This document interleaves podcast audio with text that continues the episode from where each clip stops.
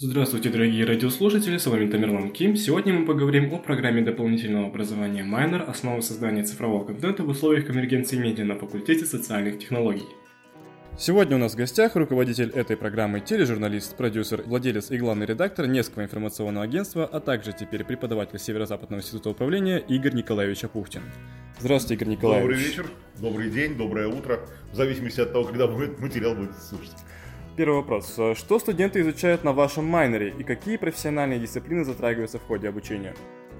Студенты э, прежде всего учатся видеть мир немножко другими глазами и немножко по-другому осмысливать э, окружающую действительность. Это характерно для журналистики, но это также характерно и для документального кино, э, поскольку э, тележурналистика, которой я занимаюсь всю жизнь, и документальное кино, они хотя и идут рука об руку, но э, кинематографический взгляд отличается от репортерского.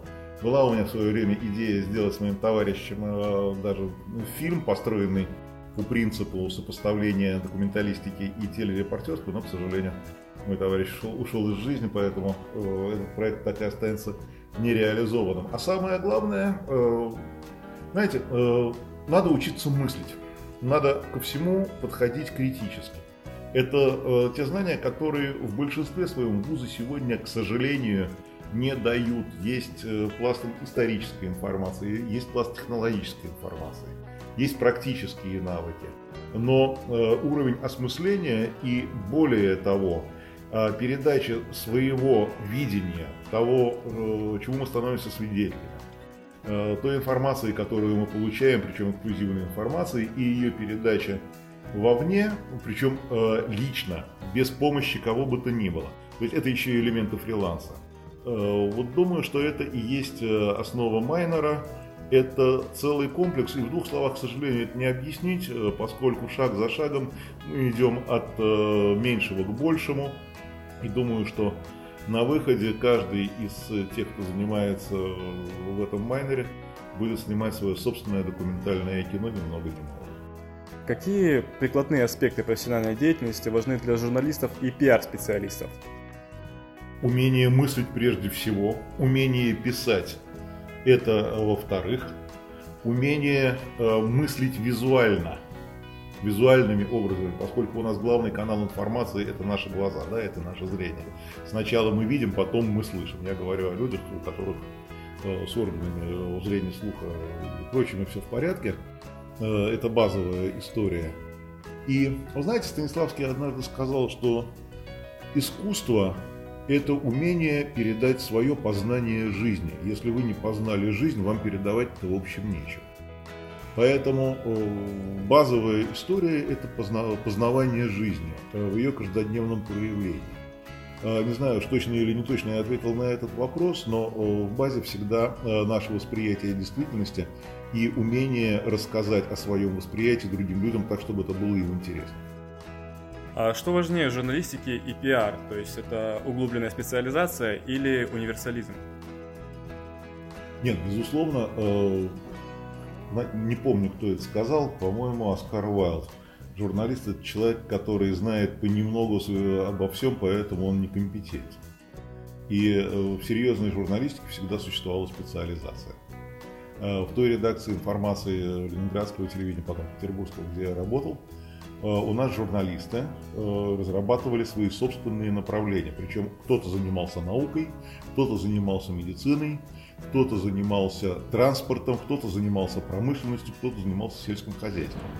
И у каждого из этих специалистов были свои связи. Он знал, что происходит в его отрасли, безусловно, и э, он обладал полнотой информации. Знать все обо всем понемногу, этого недостаточно, чтобы быть серьезным специалистом. Что касается пиара, э, вы знаете, э, например, продвижение молочных продуктов и э, продажи квартир в новостройках имеют некие общие сходные черты, но тем не менее надо знать тот и другой рынок, причем досконально, Э, и иногда это бывает очень сложно, поскольку этот другой рынок обширный и э, развивается по своим тенденциям. В зависимости от спроса, предложения работает очень много факторов, в том числе и психологических, и экономических, и политических в том числе. Поэтому, конечно, специализация безусловно важна. Мне известно, что у вас был большой опыт в преподавании. Быть может, у вас э, нынешний опыт преподавания отличается от того, что было ранее? Что-то изменилось, какие-то нововведения? Э, могу ответить э, так. Э, чем меня в итоге не устроила история с факультетом журналистики Санкт-Петербургского госуниверситета? Этот вопрос задаю. И почему мне иногда даже пришлось в определенном случае написать очень жесткий текст по отношению к студентам. Что меня не устроило? Что меня устраивает здесь? Когда у вас 124 человека на дневном отделении и еще 38 на вечернем по предметам техника и технология электронных СМИ, вы не успеваете физически проработать с каждым из них. Кто-то более продвинут, э, кто-то менее продвинут, кто-то начинает с нуля. Я сейчас финансовую сторону оставляю за бортом, поскольку она, конечно, важна. Э, но невозможно работать таким огромным количеством людей, когда при этом с тебя еще спрашивают конечный результат, чтобы все были в итоге на одинаковом уровне. Это нонсенс. Второе. Почему я серьезно поссорился с ректоратом Санкт-Петербургского госуниверситета? Когда я учился, у нас группы были по 10 человек. Это было абсолютно нормально. Причем у нас три группы были радио и телевидение, остальные там печать и прочее. Я понимаю, что сегодня медиа-менеджмент, сегодня у нас развивается интернет и прочее, и прочее это тоже направление, которому необходимо э, уделять внимание.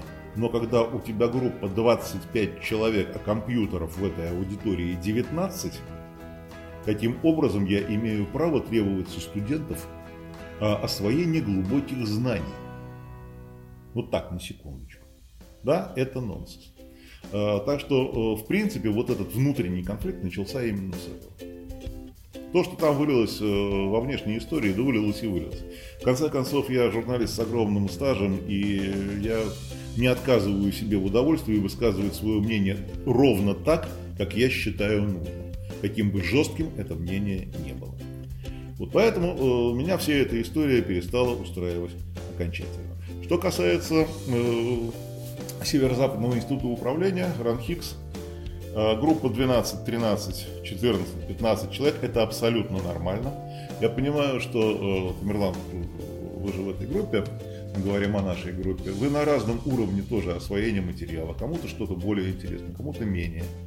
Э, думаю, что к третьему семестру мы с вами придем к некоему универсальному знаменателю, когда вы будете работать приблизительно на одном и том же уровне и будете делать очень серьезные истории. С кем-то я буду работать больше, с кем-то работать меньше, это все понятно. У меня изначально не было а, взаимоотношений преподаватель-студент. А, я всегда отношусь к людям, с которыми я работаю, как к равноправным партнерам. Вот это база. Понятно, что не все к этому готовы, в том числе. Что касается методики преподавания, поймите, что э, не только я вас стараюсь чему-то научить, и вы у меня стараетесь что-то взять и научиться, я тоже учусь у вас. Каждое следующее поколение приносит что-то новое. И свой взгляд на мир, и свои подходы, э, свою терминологию, э, свои оценочные какие-то суждения. Я тоже это воспринимаю. Поэтому для меня важен взаимный процесс обучения.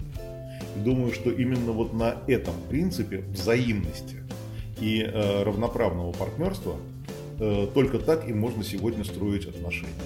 Тем более, что я отношусь к динозаврам, но тем не менее, э, я стараюсь следить за тем, что происходит в мире, как этот мир развивается. Если останавливаться в своем развитии, э, это катастрофа. И, в общем-то, опять возвращаюсь к Константину Сергеевичу Станиславскому, который сказал, что если, если вы прожили день, который вам не принес новых знаний, значит, этот день прошел зря. Какими навыками смогут обладать студенты после прохождения курса?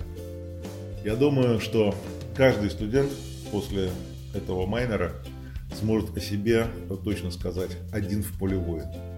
А что может их ждать после окончания майнера? На какие профессии они могут рассчитывать? На какие профессии может рассчитывать художник, музыкант, журналист, актер, любой человек творческой профессии? Все зависит от вас. А, у меня были ребята, студенты, Э, вот, э, одна из них, например, Ира Белавина, она прекрасный художник, у нее своя художественная мастерская. И она закончила факультет. Она стала художником. Да, но у нее это было заложено, при этом она очень хорошо пишет о искусстве художника. Э, здесь совпало два направления. У меня э, была э, девушка, которая подошла и сказала, что очень трудно учиться на факультете журналистики. Я спросил, а что вас интересует? Она говорит, биология. Говорю, университет же большой, вы можете перейти с одного факультета на другой. Она исчезла. Где-то через год я ее встречаю, говорю, куда ты пропала? Говорит, а я на биологии. Причем мне так помогло то, то, чему я научился на факультете журналистики, писать э, статьи, все совпадает. Это, кстати, возвращаясь к специализации. Да? Вопрос специализации. Э, журналистика это скорее исследовательская история, это исследование человеческой жизни, это исследование э, взаимоотношений, контактов людей между собой, их взаимодействия и прочее, и прочее. То, что я вам говорю с самого начала, мы снимаем кино о людях для людей, мы рассказываем истории. Каждая из этих историй уникальна. Кстати, вот мы разговариваем спустя два дня после того, как ушла из жизни основатель «Новой газеты», одна из основателей «Новой газеты», прекрасный журналист Зоя Ярошок. У нее был потрясающий язык, на котором она могла разговаривать с любым человеком из любого слоя общества, начиная от э, тех, у кого нет работы определенного места жительства, и заканчивая мультимиллионерами. И она э, умела писать эти материалы прекрасно своим очень четким, лаконичным, идеально точным языком. Вот это профессионализм. Это истории о людях, которые мы рассказываем для людей. Вот, собственно говоря, это вы и будете уметь, включая киноязык. Прекрасно. А вот вы, как преподаватель, который будет отпускать их студентов в свободный полет, на ваш взгляд, навыки, которые они получат после прохождения этого майнера, насколько они будут востребованы в, в обществе? Я 18 лет во фрилансе. Однажды я сказал, что я больше не собираюсь работать на это государство. В качестве журналиста обслуживать там чьи бы то ни было интерес, прежде всего власть. Сегодня давайте уж признаем, что большая часть средств массовой информации нас обслуживает интересы власти, начиная от Кремля и заканчивая мелкими муниципальными образованиями. Вы выстраиваете свою жизнь самостоятельно. Этому я тоже пытаюсь э, вас не то что научить, пытаюсь вам это объяснить, пытаюсь показать, как это можно сделать. Потому что в конце концов рынок труда довольно ограничен. Каждый год вузы страны выпускают больше тысячи журналистов. Такого количества людей, наверное, на этом рынке труда э, не надо. И более того, опять-таки по опыту, э, я говорил со многими ребятами в том же университете, спрашивал, как вы попали в это безнадежное дело под названием «Современная российская журналистика». 70% в ответ случайно. Хотел туда, получилось сюда. Вот ЕГЭ хватило для этого. Туда не хватило. И э, очень многие да, работают не по специальности. Но теряются, уходят.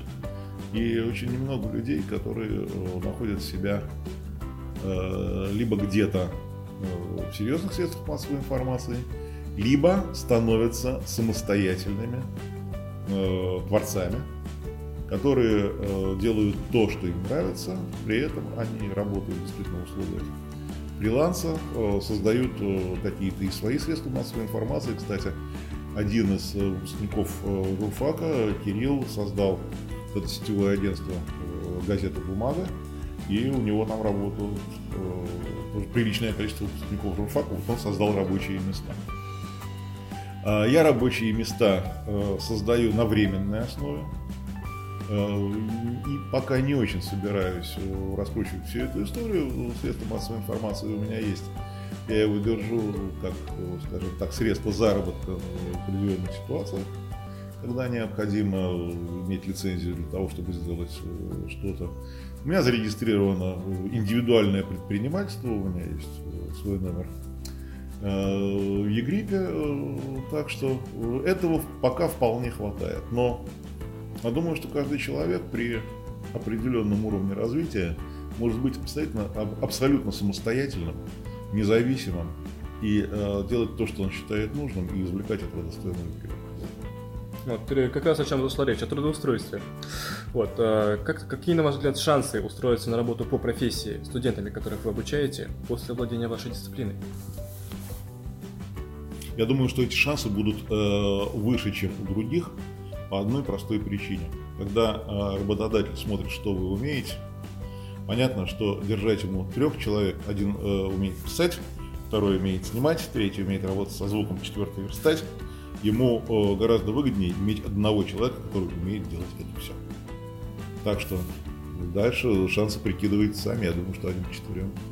Да, это очень оптимистичный прогноз. Спасибо большое и, пожалуйста, в напутствие или пожелания для студентов. Ребят, все в ваших руках. Как вы себя э, настроите, как вы себя будете позиционировать, как вы себя будете ощущать в этом мире, что вы намерены делать, зависит исключительно от вас.